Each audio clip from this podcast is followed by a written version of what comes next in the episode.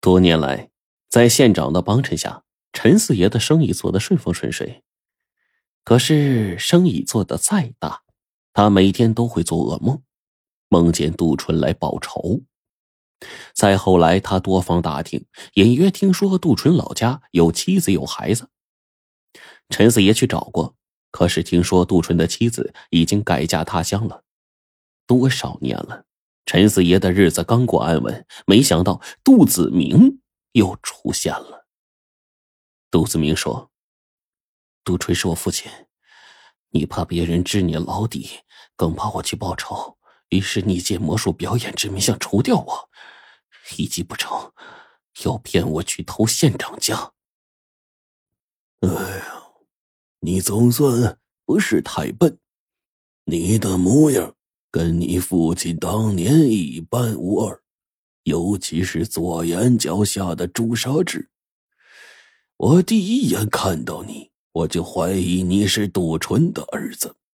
后来，我派小六子去打听你的底细，更证实了我的想法。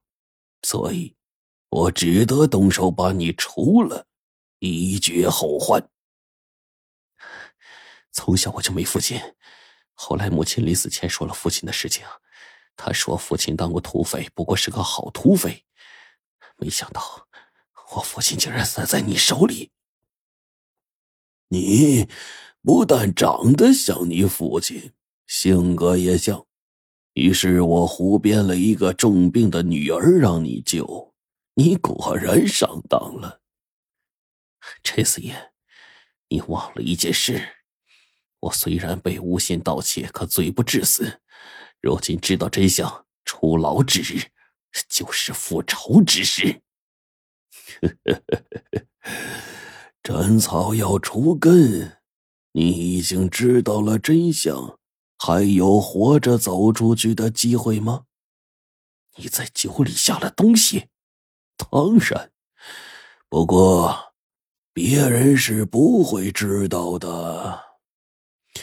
牢里上上下下我已经打点过了，一会儿你就会畏罪自杀。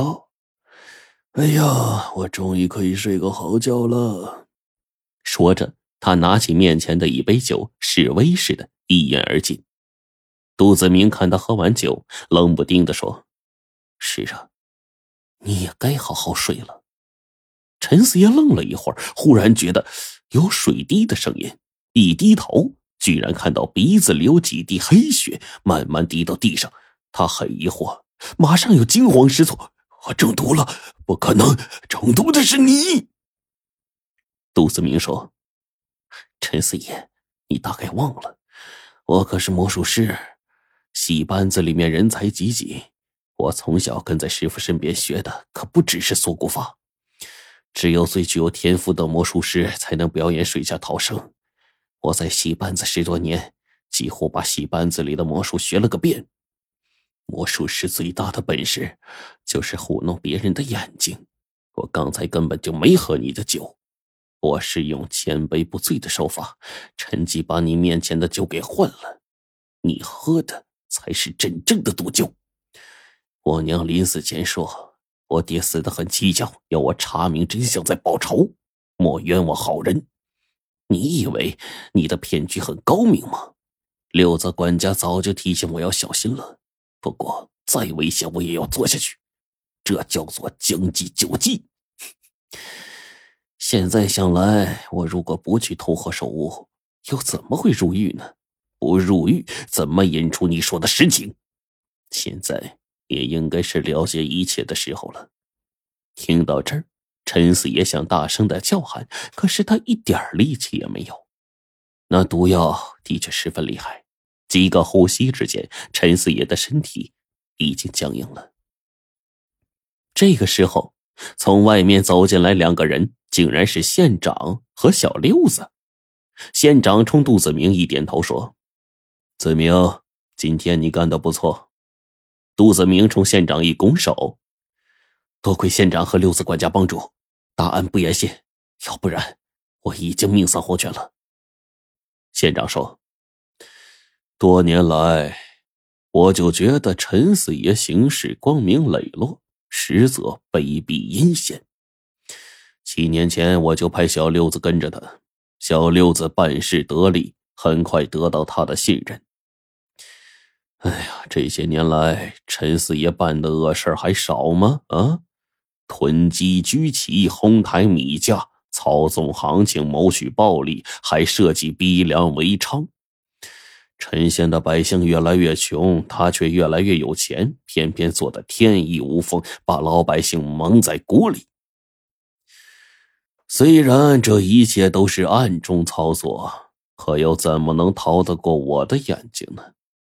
更可恶的是，我和六子策划起义多年，也让他看出端倪。他居然要挟我打起义经费的主意。我总想找个机会除掉这只披着羊皮的狼，却无从下手。当初他变换地点要看水下逃生的表演，我就觉得奇怪。当你被陷害抓回来的那晚，我和六子悄悄商量了一下，决定。巧妙利用这次机会，今天听他讲过去的事情，还是觉得很意外。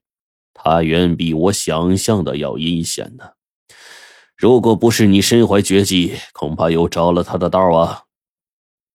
杜子明听到这话，慢慢的站起来。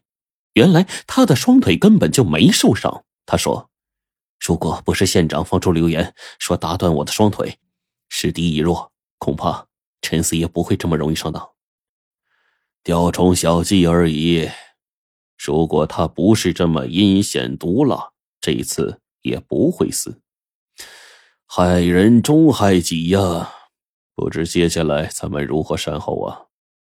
是啊，眼下陈四爷已经死在牢里，又该如何处置呢？六子管家听了，嘿嘿笑道：“何不李代桃僵？”说着，变戏法似的从身上摸出两张面具。这是我让表演一般无二的师傅特意做的，虽然瞒不了所有人，但是呢，有七八分相似。说着，把这东西啊递给杜子明。杜子明心神领会了，给自己和陈四爷分别戴上。这个新的陈四爷就喃喃说：“没想到还能用上师傅的手艺。”说着，又把陈四爷衣服换过来。县长和小六子看了，不禁点头。两个人的模样几乎彻底互换，在不熟悉的人眼里，短时间内看不出破绽。那如此一来，陈四爷就可以安全返回陈家。死的那个，就是那个不知天高地厚的魔术师。几天之后，县里传出消息，偷县长宝贝的魔术师啊，受刑不过，畏罪自杀了。而陈四爷在看望魔术师之后，不知何故，善心大发。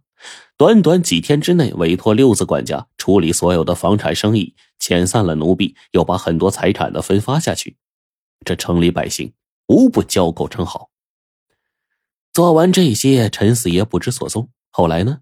听说呀，云南的一次起义得到某个不明人士的大力捐助，购买了大量的枪弹，很快攻占县城。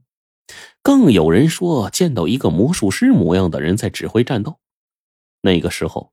士兵已经在喊他团长了。